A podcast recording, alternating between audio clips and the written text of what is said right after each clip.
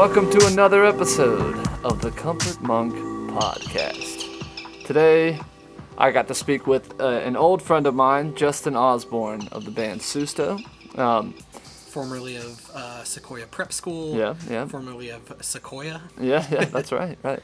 Uh, Justin and I have known each other for a long, long time. Uh, I guess I I even saw, you know, when I was in high school, I'm pretty sure I saw him play a couple times, coffee shops, random places uh, near where I grew up. But in recent years, his project Susto has really taken off. They are, you know, touring internationally. Obviously, not so much right now, but uh, in the, in recent years, they've done a ton of touring. Put out, uh, gosh, there's at least three records, full length records out already. Uh, we spoke a bit about a new one that's in the works. Um, but yeah, I mean, me and Justin have known each other for a while. There's the early Susto tours. Uh, we played a lot of shows with them back then. We did a few runs together, and we played some shows more recently as well. Um, and just always really thought the world of him as far as his work ethic and his uh, his ability to be creative about things that feel like the uh, grunt work, you know, as far as being in a band. The business side of it and the marketing side sometimes feels like a headache and just something that you got to do to play the game. But Justin has pretty effortlessly, or I don't think it was effortless, but seemingly effortless from from an outside perspective. Um, he just finds a way to make that side of, of being in a in a touring band uh, creative and inspiring and, and not just seem like going through the motions to to promote you know because the label head's bugging you to do it. Like he figures out a way to, for lack of a better word, uh, maybe branding is part of it, but in a in a way that doesn't feel too too contrived. It feels very uh, just very creative and in, inspired, and from a place of trying to make the the ins and outs of managing your own band not just a chore, but uh, but a creative outlet in its own way. And like I said, the the thing that has always struck me the most about Justin is his insane work ethic. He does not rest on his laurels, and he has quite a few laurels he could rest on. So, um, and it was great just getting to know him a little better. And and you know, like I said, we we've been friends for a long time, but it's rare that we've ever had a chance to sit down and just talk for an hour. Um, and I'm really really glad we got a chance to do that. He has a you know he has a newborn child and he's you know navigating the COVID 2020 just like all of us are. Um, but I think he's he's got a bright future ahead of him that there Justin. So it, it was great getting to, to touch base with him again. But uh, I hope you guys enjoy the episode, and thanks again to Justin for coming on the show. Uh, check out his music. His most recent record is Ever Since I Lost My Mind, which is out on Rounder Records. Fucking mind blow. Like, Rounder Records has put out Robert Plant records. Uh, God, there was something I was just listening to. Uh, I'm pretty sure maybe they put out some Jonathan Richman, maybe. I might be wrong there, Sounds but right. they, they put out a lot of crazy, crazy good records. And uh, I know it's not lost on Justin that he's in really, really good company there. Um, but yeah, check out his music if you haven't already, and thank you so much for listening to the show, guys.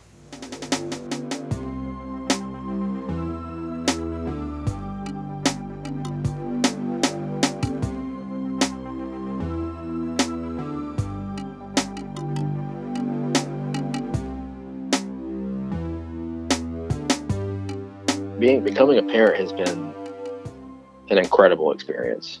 And i'm sure a lot of people would say that too. I mean it's it's it's difficult it's hard it's challenging but it's like the most like you get so much reward for all that like difficulty that it's it's just so so amazing. And um but it was really hard. Like i mean after I, mean, I guess we've been I've been like home with my family, not really having to be away from them for more than an hour or two at a time um, since I guess mid March. Um, but basically, like before that, I mean, my daughter was born last June. She's she's actually going to be turning one on uh, in a week, a week from today. Wow. Well, happy Um, early birthday to her.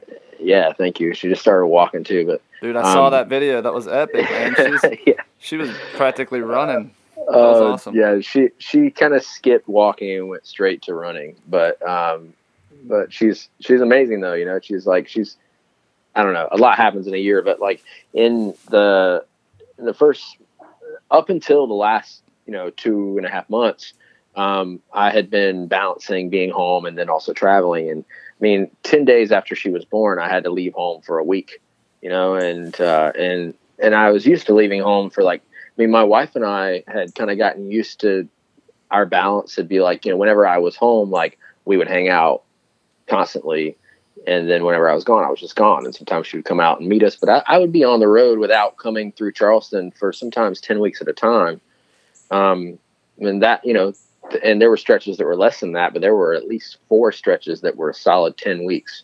Right. And that's a long time to be away from home For sure. um, and especially right up before Harriet's birthday in June of last year, like I was gone from basically like February 20th, which was right before our album came out, um, until like a week before her birthday. And, uh, and I, I think I came home for like a second in between there, but like, it was just, you know, a lot of traveling, but then, and then when she was born, like I said, I was home for a week or uh, for, I was home for like two weeks leading up to her birth. And then I was home for 10 days after her birth and then had to go. And then, and that was just painful. I, did, I had no way of realizing what that was going to be like. Um, but fortunately, kind of after her birth, we didn't stay away for any more than about three weeks. I think three weeks is probably the longest I was gone. And then, but you know, so but doing that was still it was it made it you know manageable, but it was still hard. But so this this kind of quarantine COVID stuff has uh, you know it's been brutal in so many ways, um, and we definitely have not been unscathed by that, you know, as a household financially or whatever. But um, as far as getting time with my family, it's been really valuable. That's like a silver lining I've been trying to see, or it's easy to see because like I I've got to watch my daughter take her first steps. I was like really sure that I was going to miss that, you know, because Yeah. um because I'm just gone. I would miss little things, and uh, Well, that's But- huge, so- man. I mean, this, there's so they their personalities develop so much in this time, and uh, Totally. it's awesome that you've. I mean, like you said, I mean, this is something I've found myself saying a few times on the show. Is that like, of course, the the context is is horrible.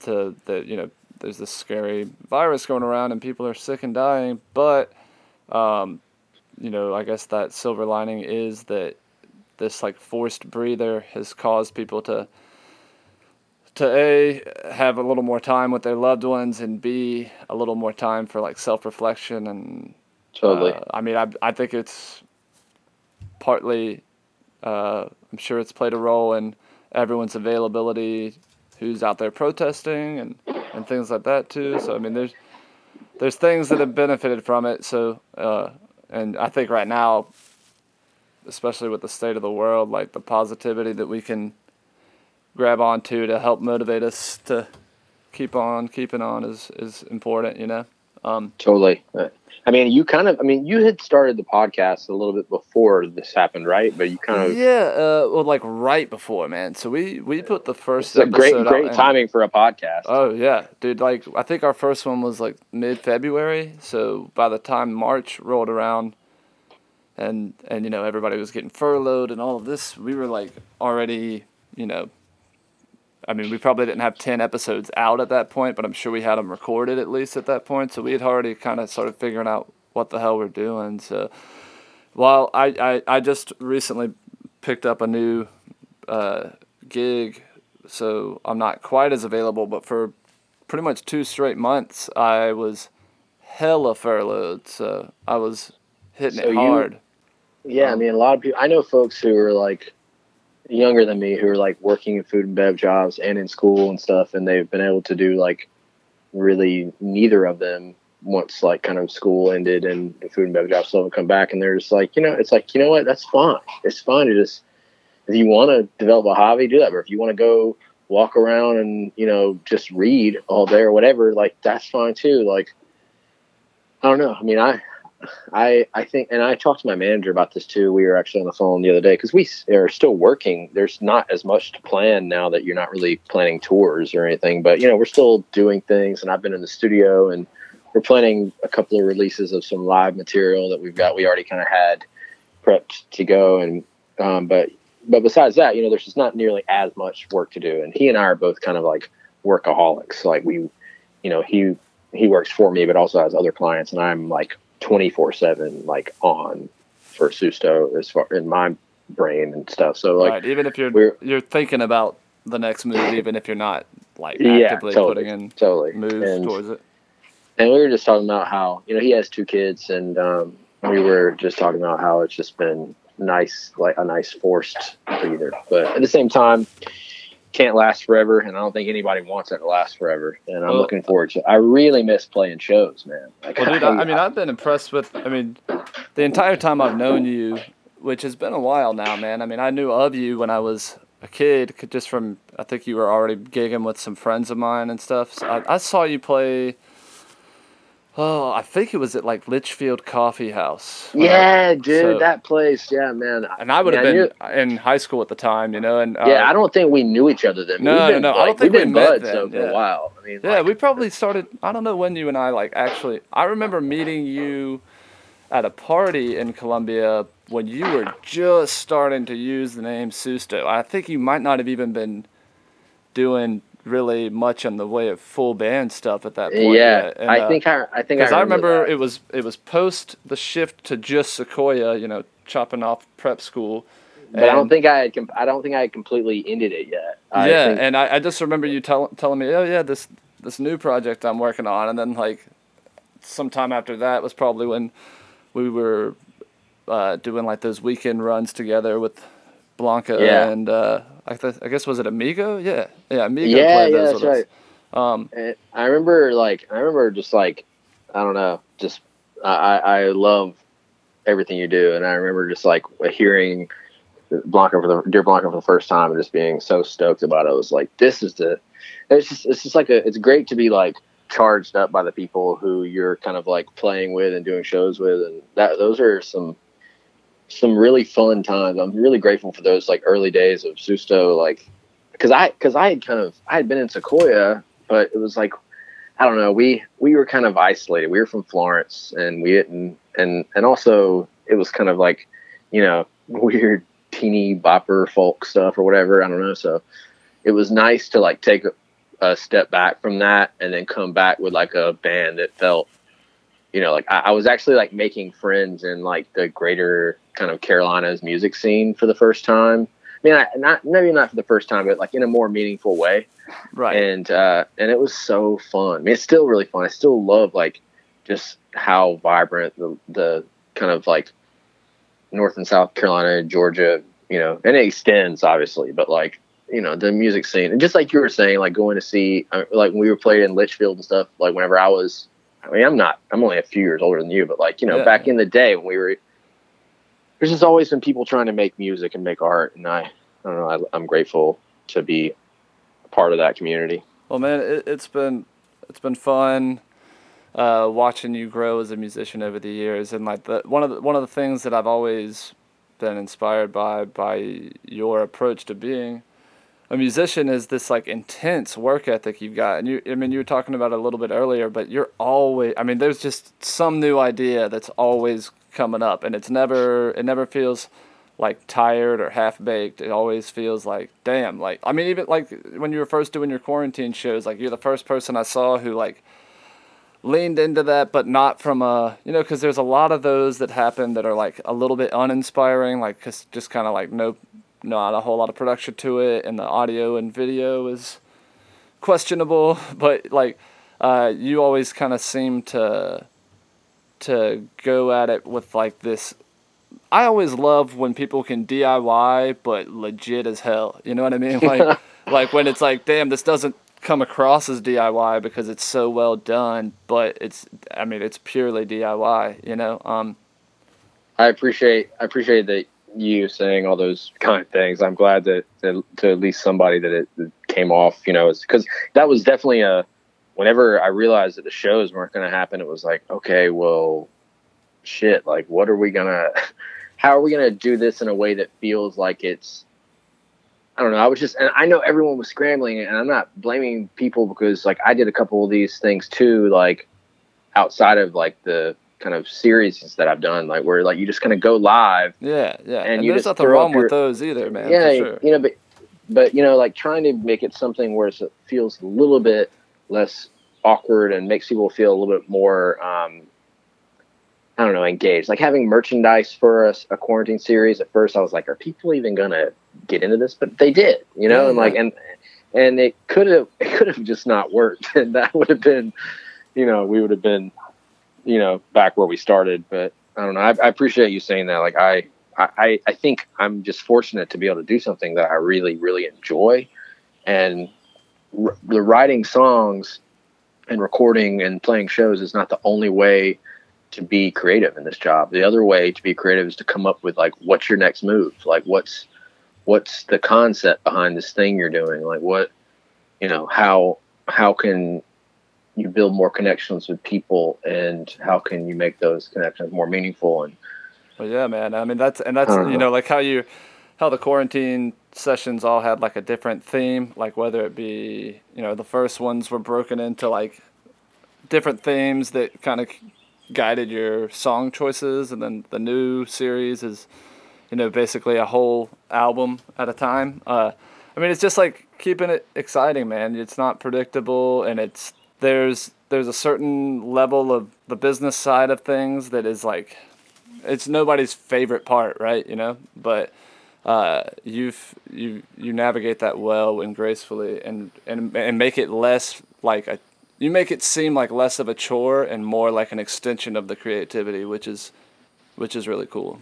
Well, I think I think I really feel that way, and I appreciate you saying that. I feel like it's, I, I don't know. I, it's hard to sit and listen and listen to a bunch of compliments, but I, I do appreciate I do appreciate them, and I, um, but again, I just think I'm fortunate to be able to make a living, and you know, maybe I'm not a wealthy person, but you know, like I have what I need, and I get to do this for a, for a living, and, and the business side of it does feel like an extension of the creativity because it's like at the end of the day, I'm working for myself and all the business aspects of it are just there to support my ability to continue to create with people I love creating with and and to perform for the people who want to consume it. And um uh, it's it's a blast. Like it's so fun. Like I and especially another another side of this whole quarantine has been kind of like getting back towards like because this one thing I love about being in a band is like the cyclical nature of things. Like you there's a part where you're in you're focusing on creating an album and then there's a part where you're out promoting that album and touring. And like I love traveling and stuff but I could not do it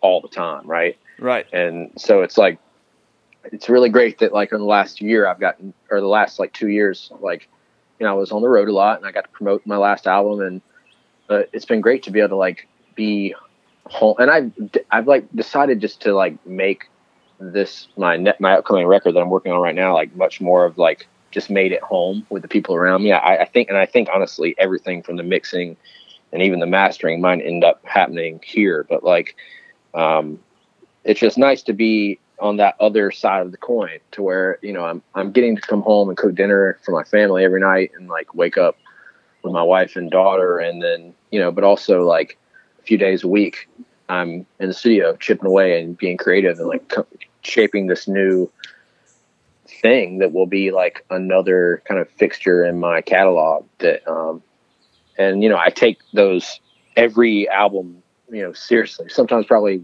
too seriously but um you know I'm I'm just thankful for that cyclical nature of the whole business of having that like Yeah, It's the almost time like a- off almost t- makes the time on more more manageable, you know.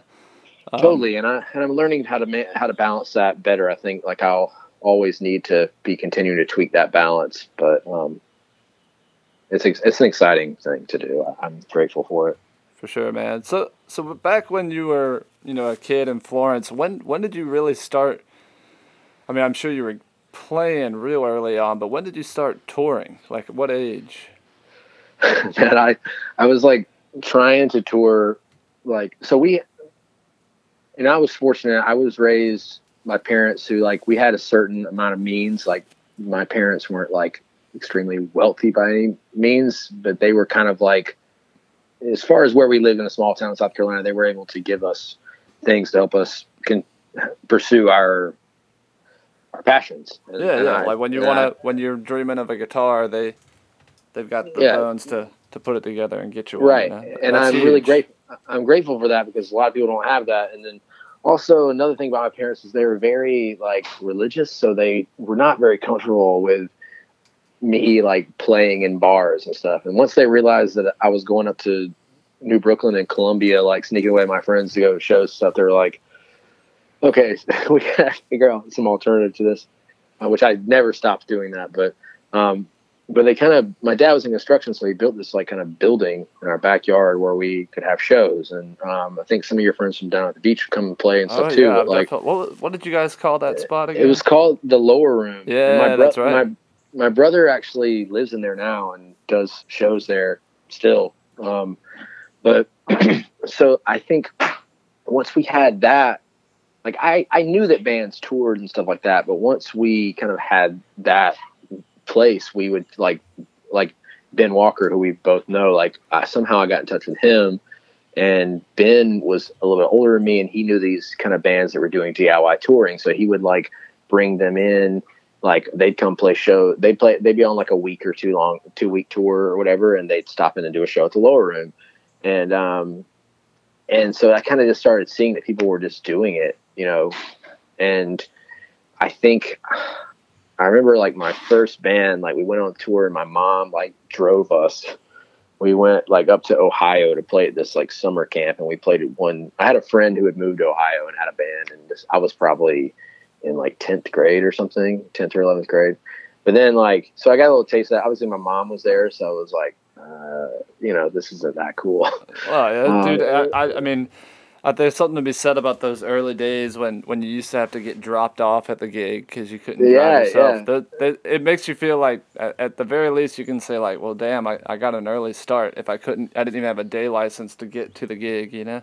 absolutely and it's like you know I, like and even before you know we went out of state like my parents were helping me i mean they were very supportive i mean there came a point where the subject matter changed into something they weren't super supportive of but luckily by that point i was doing it myself but right. um and but you know they would drive us over to sumter from florence and up to columbia. I remember one time my mom drove us up to columbia because my old band we opened for andrew wk at new brookland tavern. It was like a school night. That's and my mom like man. went my mom went with us and like stayed and like let us stay to see at least part of his stay he didn't even go on till like midnight or something but you know and that i just kind of had the bug early on. And then as soon as i was um i think it was like the summer of my freshman maybe it was the summer of my sophomore year of college or something like that i it was right after i kind of left home and, and went to school like i started I wasn't a very good college student because I was spending all my time like on MySpace trying to get my band signed to some independent label or either trying to book a show in some state I'd never been to and and that's kind of how I started doing it. Like I remember like I think it I think it was again I think it was the summer after my freshman year of of college. Like um we borrowed my dad's like expedition and like put a trailer on it and like we had like seven of us in an expedition and we like went up the coast. We played like my first out of town, out of state show, which was in like North Carolina, like right across the border.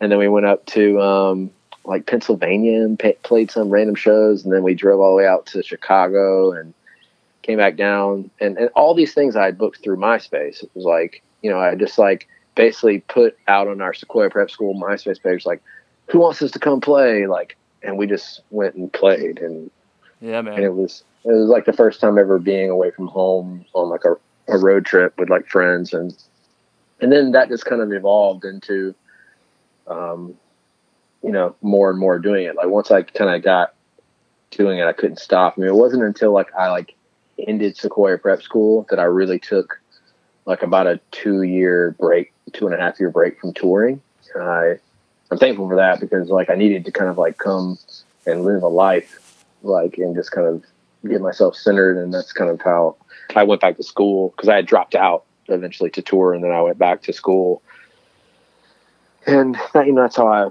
found out about the term susto. I mean, I, I ended up studying abroad in Cuba, which was really inspirational for me. And then like, uh, and then eventually I dropped out again and, and you know started touring full time with susto. And I actually just finished my college degree like a month ago. I, had a class well, left. Congrats, man. Yeah, thanks, man. I'm a CofC anthropology graduate. You know, Oh, yeah. definitely gonna gonna use the hell out of that. But Dude, you, you um, got a you got a degree and and an experience on the road, man. so that that's just as important too, you know. Um, Yeah. dude, one thing I was thinking about, and it's backpedaling just a little bit, but when you talk about your parents hooking you guys up with that space you could use for shows, I can't help but think about uh, you know, Gram Parsons' parents bought him a club whenever he was a teenager, and that's where he cut his teeth playing music. He had his own club, so he would just play there every night. They were like the house band, um, and I feel like I didn't know that. Oh yeah, man, and and musically, I mean, of course, like there's some uh, crossover there, like as far Oh, as I love Gram Parsons. uh, yeah, Susto and and stuff. It's like that uh that that uh those like heavy nods to country music without ever being just straight ahead country. Uh, it's kind of yeah. kind of a cool I- thing. Man, I I I don't have as good of a death story as him though. I mean, his, his- like I what a epic. I mean, I I was in we were in Joshua Tree like a couple of years ago, and we were going by that like hotel or something where he, I guess, died or yeah, and then they uh, they took his body out there and tried to burn yeah, it. Yeah. I know it's incredible. It's this is epic, but I mean, he died really young, right? He Oh yeah, I think he was. I don't like even know if he might have. Was he thirty yet? Probably not. I don't know. I don't know. I don't. I don't know how. I need to look it up. but- Yeah, I'm not positive, but yeah, I mean young regardless. But yeah, man, those those Gram records, I, I forget how much I love those. They're like uh, they're classic, man. Like he he's definitely like blending, like he did a huge thing f or huge steps towards uh, you know, bringing the rock and roll kids to the country world and vice versa. Totally. Um, and like in a way that I mean, you still I hear. I mean, speaking of like Amigo, like.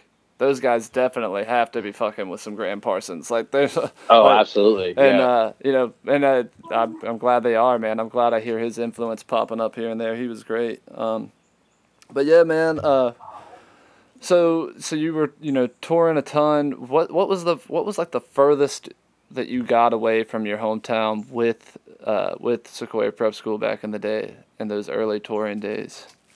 like Oklahoma was about as far as we went. Oh, we damn. we we basically toured in the southeast and um like we I mean we we had like this the first time I dropped out of college was because we had this record deal with Atlantic Records, but it was like not like a record deal, it was a development deal. Like some A and R some really low level A and R guy Atlantic Records had found one of our songs on MySpace. Like this is really early on. And um and got in contact with me and we were like, oh, well, we made it. We're going to be Right. famous, you know, like we were like 20 and, um, and we went like early on in that relationship, we, we had been flown out to, um, LA and like we made a record out. We're not a record. We made like five demos out there. Um, but that wasn't really touring, you know, that was like that. I had never been out there and it was super exciting. Yeah, it's also- huge that for band purposes you were out there. You know.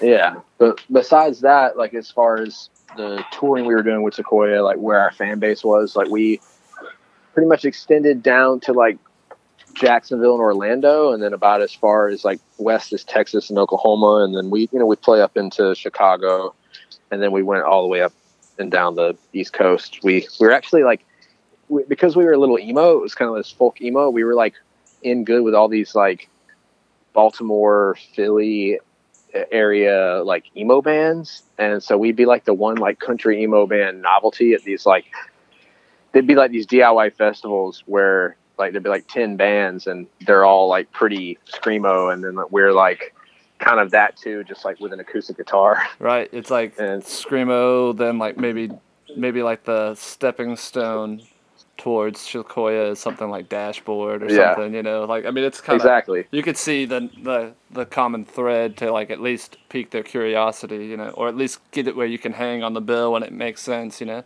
yeah and we were like you know we were all like big band of horses fans so we were like rocking like the um Well, This- back then it would have been like funeral era, probably, right?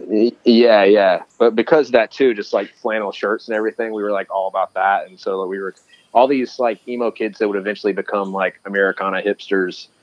Were were, were like at, at that time they were like, who are these rednecks? You know. but That's funny, man. Yeah, dude, it's funny how much flannel has like had such a purpose within the world of music. You know, like uh, yeah, obviously people think about you know like the grunge era with it, but uh, like I think about that Replacements album cover, "Pleased to Meet Me," and how there's the two hands shaking. One's like this business hand with a suit and gold rings, and the other one is like a super torn arm, uh, long sleeve flannel. Like so, like that's a statement in itself. And then you think about go back further, bands like Creedence Clearwater Revival were like hardcore about it, and which then inspired it's like like, a- Mike Watt, who does. He has an album with Firehose called "Fly in the Flannel." Like, there's some serious, passionate love for flannel as a fabric in the music world. I know. I think it's like a symbol of like um, working class. Yo, like, totally. You know, it's like, a salt of the earth thing. It's like that's it's it's something about the versatility of it, right? Because you can you can wear flannel with just about anything, and it it uh, you know people some people will forever think of like Paul Bunyan or something still. So it's like it's got this like there's a really unique history to it for sure. Yeah, definitely. I I um I definitely rock some flannel. Like, I mean, I have bo- most of my adult life, but like the one thing I love about it on tour is that you can dress it up or you can dress it down. Like, you Oh yeah. of If you get a little hot, you can unbutton it or just Yeah, take it totally. off. You know what I mean? roll those sleeves up, Yeah. put it around your put it around your waist, jump in the mosh pit. You know, like Yep, you can roll your cigs into the sleeve if you need to, or whatever. you know, like it's it's the perfect like, uh, like you said, salt of the earth piece of uh, clothing to have in the mix for sure. Um, totally.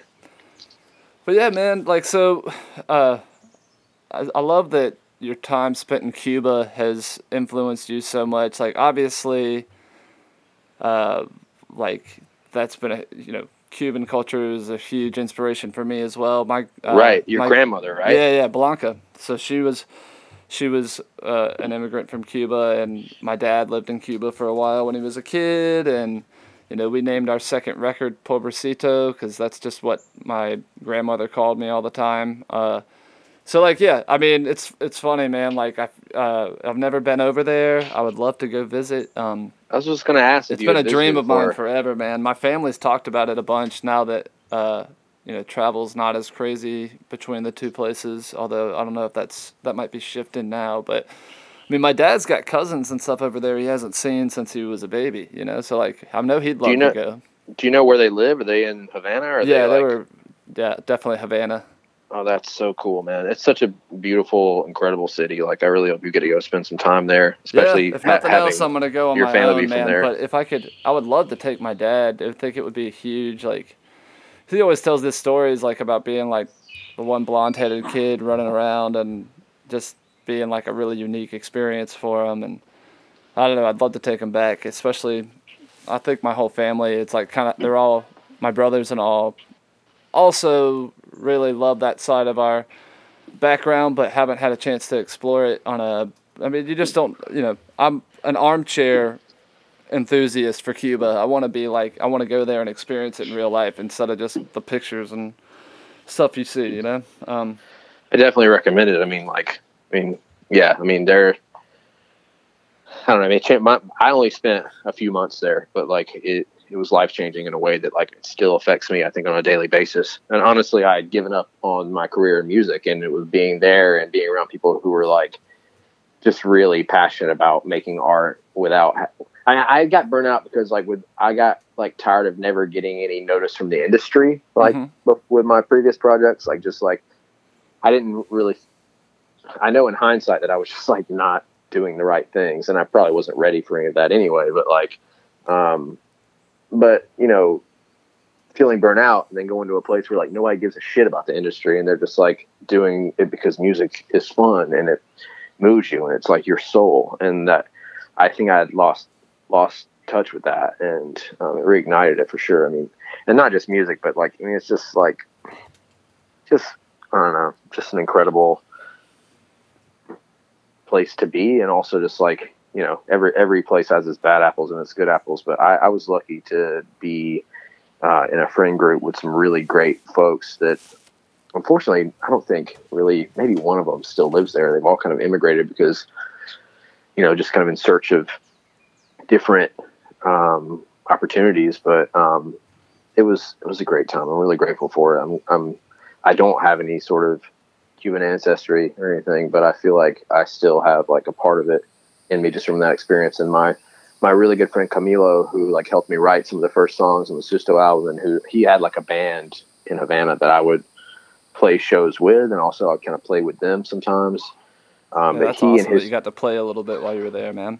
yeah, I mean, it was great. And we recorded too. I recorded, he and I did this little um, mini album called Vampiros en La Habana. Like, it's named after this. Uh, have you ever seen the movie Vampires in Havana? I have not, man. Oh, dude, I have a copy but. I need to let you borrow it. It's like this political satire cartoon that's like very Cuban and very racy and like, um, it's almost erotic in some points, but it's, um, uh, I, I I'd seen the movie as part of one of the classes I was taking when I was there, and then like we just and I loved it, so we just named the little mini album "Vampires in Havana."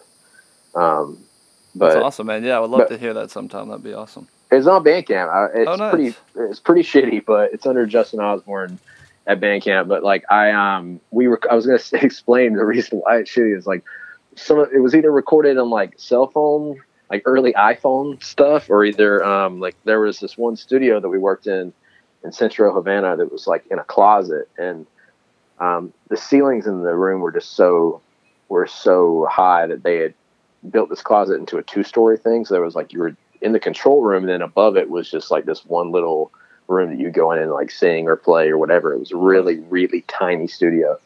Um, but in the upper room it was like right next to these heat pipes so it was just so hot in there. And we would we recorded the album up there and it was like you would do a take and you come down and your clothes would just be drenched from sweat but Damn. Well, I know it's it not formally called the upper room, but I do like the uh, Oh, little yeah. juxtaposition of upper room and lower Oh, yeah, room. totally. I didn't even think I didn't even think of that about that but um, Um, then those are both pretty pretty influential little stretches of time for you too, so that's kind of cool. But uh, abs- absolutely Dude, one one thing I've been thinking about because I I was uh this week I've been revisiting a lot of your albums and just kind of you know thinking about what would be interesting to chat with you about and one thing I've always noticed, man, is that there's like this uh there's like a willingness to embrace your sense of humor throughout your music that you you know it's kind of hard to to to incorporate that sometimes in a way that translates. And uh and, and, what, what I guess uh, a good example that kind of comes to mind when I hear the the elements of like your sense of humor and like almost comedic relief that pop up throughout the um, lyrical themes is like uh, you know Harry Nilsson who did Lime in the Coconut and, and Yeah.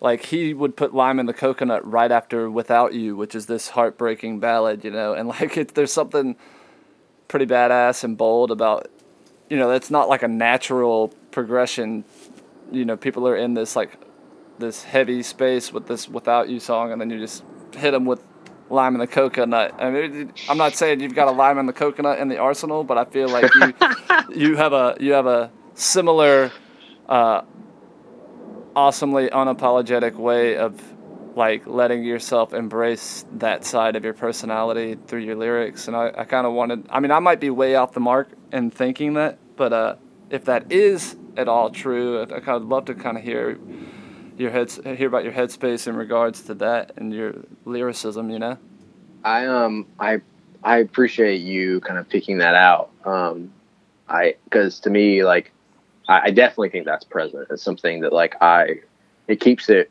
It's one of the most joyful things about like my catalog to me is are those little and they're not everywhere. They're kind of like Easter eggs. yeah but yeah like, yeah like it might be a song where one lyric shows that Right. side of you but Yeah, I, I definitely notice it when it happens and that that I think goes back to the influence of my time in Havana because like I I think when people think about Cuban music, you know, rightly so, they think about Cuban jazz or Afro Afro Cuban stuff like Yeah.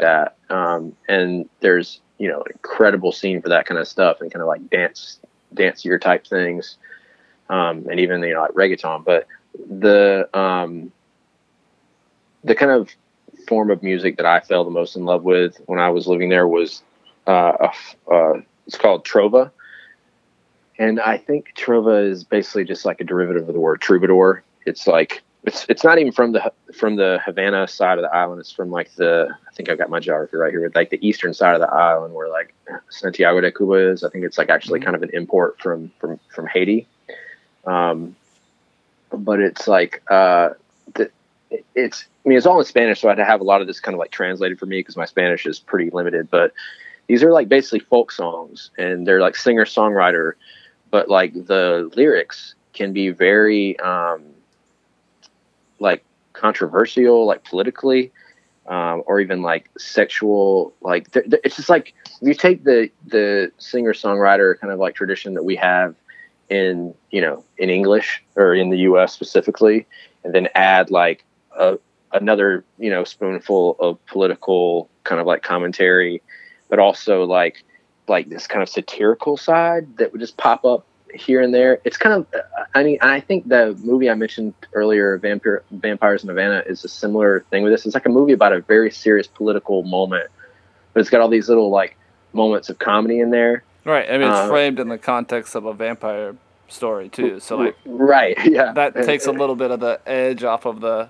of the seriousness too. You know, which yeah, almost like almost makes you more receptive to the message that you have like that entertainment side thrown into the mix too. You know, a hundred percent, a hundred percent. It's like you remember it more because it was more than just like it took you through more of a emotional landscape than right, just yeah. like you know one thing. To it, you know, and that um, so that was something that I like purposefully wanted to kind of embrace and kind of develop in my own songwriting um, after kind of being exposed to it uh, in Havana because it was just like I, I, had friends who were really passionate about like these artists that I had never heard of before I went there and and they would play me their songs and they would like you know you know it was it, it my understanding of this is still limited but the understanding I do have a grasp of came from you know, like nights of trading songs you know over bottles of rum and like people just like explain to me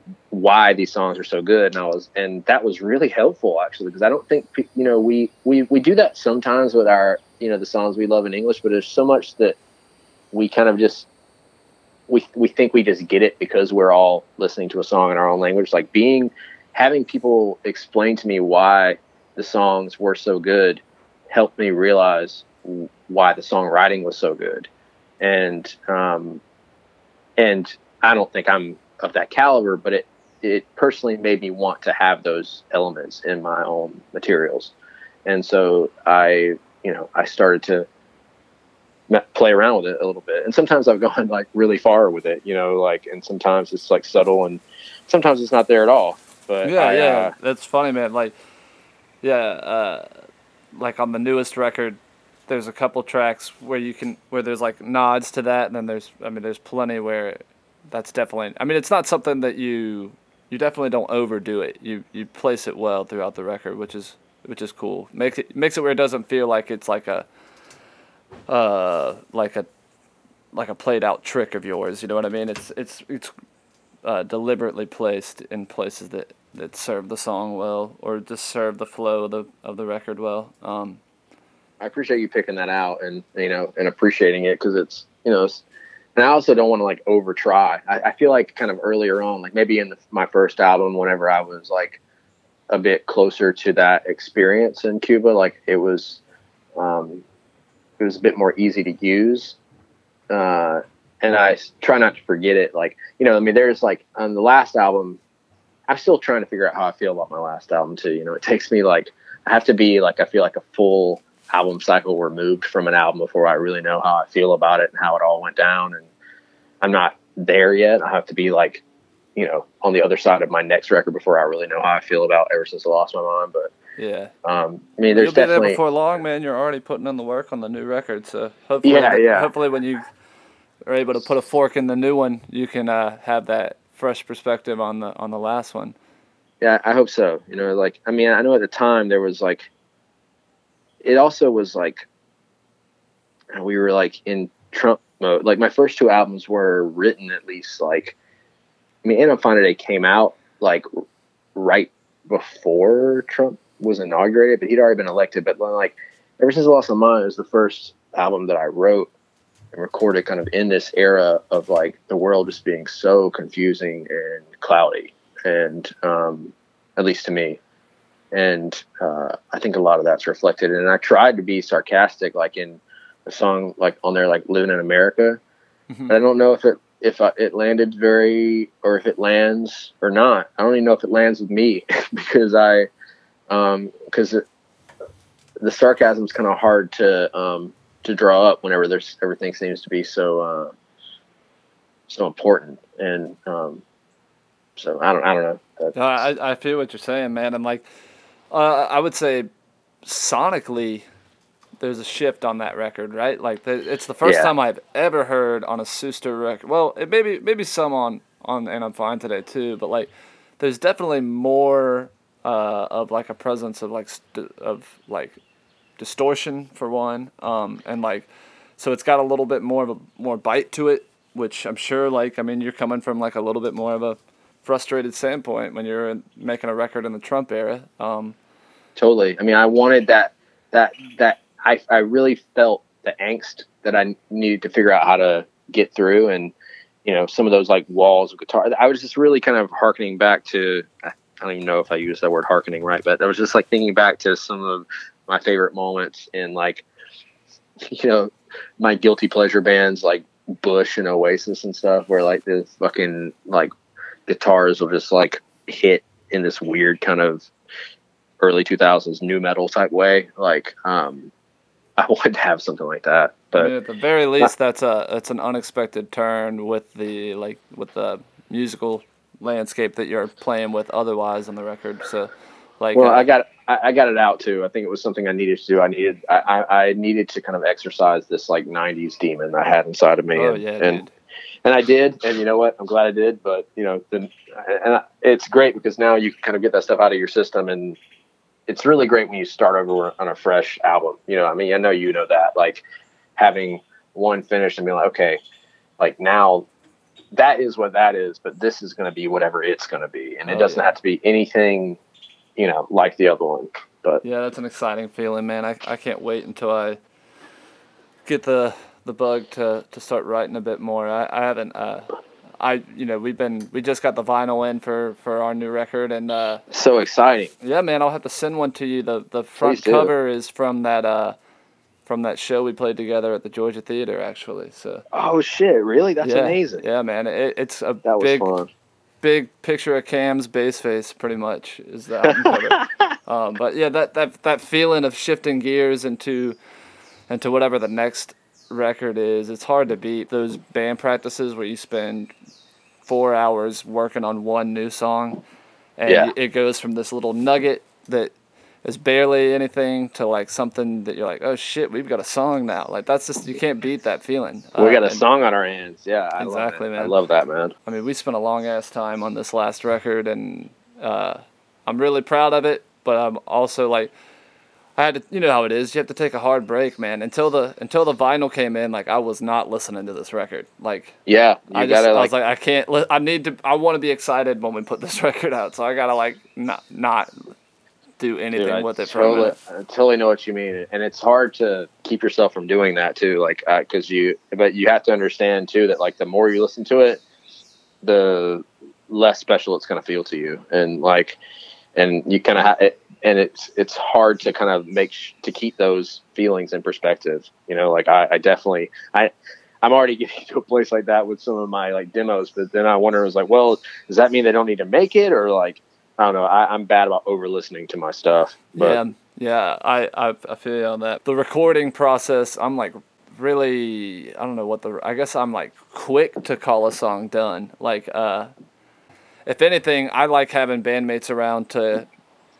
Sometimes that motivates me to to layer it up a little more. Um, I think you and I are very similar in that aspect because in the studio, that's how I am. I'm like, oh, this is, sounds great, just like this. Let's leave it like this, and then just and other people were like, well, what if we added that there? And I'm like, oh, yeah, that does sound great. And then- Yeah, but, I would also have been down if it was you know just this basic yeah, guitar bass drum thing too. But like, it, yeah, that way. I don't know. I mean, so in that in, in that regard, it's it's easy for me to not over listen. But I think when the parts that get challenging from a listening standpoint is like when you're mixing, and you're like, Yeah. God, like I don't know, everything sounds. You know, you could make an argument at any point. You're like, oh well, I mean, I guess the vocals could come up some more, but or whatever, and then like, you just get that bogs me down. I always stay out of it. I like on- on- once it gets to mixing, I just I just stay out of it. Yeah, dude, I just tried that for the first time. I got so we recorded this replacements cover for a for a compilation that Comfort Monk just put out, and like Yeah, I saw that. uh, when I I was like, this seems like the perfect trial run for me to test out just taking my hands off of the mix, like or just bringing somebody in to mix it who didn't also record it. I guess is is more so what I mean. Um, you know, we kind of recorded the whole thing quarantine style. Like I, I actually played drums on it, and I played piano and, and twelve string, and then brought Cam in to play his bass, and then we sent it to to Alex, and we're like, you just record all of the electric guitars and mix it, like, and uh, Oh, so Alex mixed it. yeah, which was cool because he wasn't Cool. there when we recorded any of the rest of it, right? So he's not bogged down with the preconceived concept of what it sounds like. Like he's just got the stems and he's he's taken a completely fresh crack at it. And I swear, man, he sent it to me and it was just that sounds fucking great, dude. We don't need to change That's anything. awesome. And that I never that. happens. I ne- I'm never like first mix is the one. It's always turn something up, something whatever. And so Yeah, I mean, also like kind of that's part of the collaborative process Oh, is yeah, trusting people with stuff and like that. I, you know, obviously, you know, I work with Wolfie. Like, yeah, who's on every- also in the New Dad Club. yeah, he is, dude. He's um, we're actually having our first like post him becoming a dad session like um on Monday, but like before that, we've been we've been working, you know, a lot, like several days a week. Um, you know, working on this stuff, and it, it's just so nice to be working with him. And I love working with him because like I can just like leave things to him, and then he'll also you know leave things up to me. And then you know at some point too, we'll we'll bring we might bring on other people who will be like, listen, we're too close to this. You know, we need you, to, to labor over it for a little bit, but Oh, Um, for sure. Dude, it's I've, nice- I've loved it's working to with Wolfie too, man. Like, uh, after recording with Wolfie for the first time, I was like, "Ah, I definitely wanted. We only recorded an EP with him the first time, so I was like, I want to record a full length with this guy. Like, there's a lot to be said about what he's bringing to the table as far as just creating a vibe for the recording totally, atmosphere. yeah, Because his feedback is constructive and and it is. It's valuable too. like Blanca almost never plays with a click and there was this one song where he thought like well actually like what if we split the whole song up and we were like you know we just we had it in our heads that this song had to be at like snail pace for some reason right? And he was just very honest with us. He's like dude i dig this song a lot but like if we pick up the bpms a little bit i think it's to be a whole nother tune. So he was Yeah. like here i'm to pick this bpm let's just like go with the click on this one and try it out at this tempo. And now I'm like, now that I hear the song, I'm like, yeah, I don't know why we were ever playing this song any slower. It's like, it would No, be, yeah, he- it would probably be a fucking snoozer if we if we played this song uh, at its original. Well, you know, like in that vein, like I have like many examples of similar things. Like, I mean, on the first album, I had my song "Dream Girl" that, that is kind of like low tempo, but it, when I wrote it, it was like kind of up tempo. It was like lately I've been having. It was on guitar, and it was like kind of like more like straight up, straightforward rock. And then, and he just started. We'd already recorded it that way too, and then he just started playing the beat that is on there now, like boom, boom, ka, boom, like kind of like. Oh, uh, and I started playing piano over it, and we were, we looked at each other. We were in his old like storage unit. We were like, "Do we have to record this thing all over again now?" and we and we did, but thank God we did because it kind of you know that that is I think what makes the song resonate. And then again, it happened when we did our song "Hard Drugs." We were playing that song, and like he was hearing it going to this halftime part where it's like, "I'm glad Oh that yeah, I yeah, found you. And like we were like, I don't know, I don't know, I don't know. And he was like, just do it. And we and after we did it for a while, we are like, yeah, there's no way that the song could have ever been without that, you know? dude. Yeah, when it when it switches, I mean, because then you you get that beautiful chance to pop back up into the into the you know regular tempo after it. It makes it where like the post chorus hits a little more whenever you yeah. Space it out like that. Yeah, I mean. I mean, he's got a, great ear for that stuff, man. Yeah, dude. I, I mean, his the I think drummers have the best sensibility when it comes to that stuff, man. Yeah, and he's a phenomenal one. So it's like you know he like I don't know he he's really good at driving the ship. And I've never been in a live band with him, like, but you know I still consider him my bandmate when it comes to Susto because Oh yeah, you know dude. that he we've made every everything that Susto has done besides like our like my solo live recordings like have been done with him. He's had a hand in it. Even like on my last record, he co-produced it, but he played drums on the whole thing and like well for everything except for one song. But like um, you know, he just he's definitely my closest collaborator, and I'm grateful for that relationship. And everyone I've worked with before, I mean, we're, we're ultimately like great friends, but I've definitely been in situations where I felt um, just not comfortable in the studio or or even going into recording. Um, and he's helped me navigate that a lot of times, and I'm grateful for that too. Because you're right, I mean, he he's a he's a vibes guy at his core. So for sure, man. But- well, dude, thanks for thanks for chatting with me so much today, man. It's it's great getting to catch up. yeah, thanks up for with chatting you. with me. When, when are we going to start the podcast? Oh, dude, I don't know. Yeah, we got to have our own our own side side pod. No, Uh, I mean like when are we going to start the episode? I feel like we just started. We just started. talk. I mean, I'm totally down for that too. But I feel like we just started talking. We never even were like. Oh yeah, Um, yeah, yeah. Uh, nah, man. I mean, but that, that's kind of the nature. We just start rolling with it, man. So I mean, I love that. I love that. I love it. Thank Yeah. you so much for inviting me to talk, man. I mean, I I I unfortunately haven't had a chance to really listen to some of the other episodes yet because I've just been chasing around a one year old. But I um probably doesn't happen often with everything you got on your plate, but when you have a day when you're twiddling your thumbs and bored, you'll have plenty of, of episodes to pick from, man. well, dude, you've had a lot of folks on that I really admire, so I can't wait to listen through them. And obviously, I love always hearing your perspective, and it's been great to chat through. I appreciate you kind of, you know, thank thank you for letting me tell my story a little bit and, Dude, of and course, talking man. through it with me. Well, dude, I'll, I'll let you go so you can get uh get prepped for the show tonight. But hopefully we cross paths again soon, man. And, and it's been uh it's been great getting to know you over the years and and Totally, a little Dylan. more today, man. I feel this is probably as much time as we spent together. We rarely get like an hour to just talk straight one on one. So this has been I know this is like this is like much better than the post sound check. Like, right, talk right. We can actually hear each other. We're not Yeah, screaming yeah. over the band for a change. yeah, Well, cool, well, yeah, man. man. Well, send my love to the family and uh and Send ours to everyone in the crew in Columbia, and uh, I hope we can all hang again soon, man. I really miss shows, and hopefully we'll be doing some again soon. This has been a Comfort Monk production.